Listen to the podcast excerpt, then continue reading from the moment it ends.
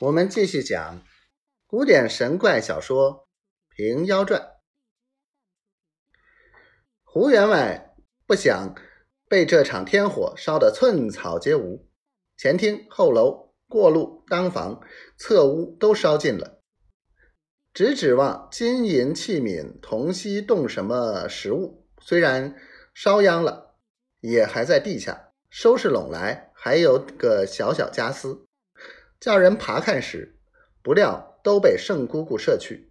上半世有福受用，如今福退了，满火地盘爬着，并没寻一丝处，真是个百万豪家一厌穷。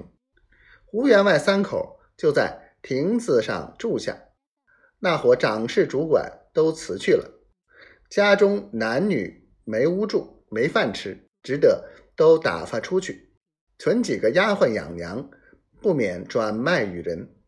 因妈妈平息吃醋拈酸，使用的都是些下等的花面丫头，就卖与人家也不值大钱。况且财主的姓还在，受不得十分清淡。除了煤炭之外，其余哪一件不用买的？不多时，手中用的罄尽了，看看。早晚三餐都不接济，亲邻朋友处好意的送一两遍也所罢休，又不免去借些米柴，只好一遭两次，一日三，三日九，半年周岁，口内吃的，身上穿的，件件皆无。央人作中，情愿将空地贱价卖与左邻两舍，又道。天火烧过地，十年没生气；地经天火烧，十年害苦焦。有这些俗迹，哪个要他？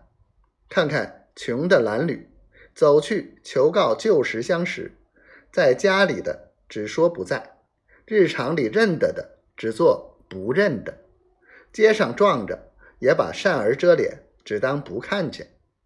自古道，贫居闹市无人问。富在深山有远亲，又道是行得春风便有夏雨。胡员外平日间得一盘十，得十盘百，原是刻苦作家的人。说起穷似他的，一辈子不曾受他一分恩惠。若与他一般样的财主，常使你知我计，到今日还有喜谈乐道的，谁肯道个可怜二字？就是说旧时相识，不过为他有钱有钞相搬来往的，哪里是管鲍心腹之交？所以有行止的雄汉，凡有人扶持他起来，没下梢的富家，往往一败涂地。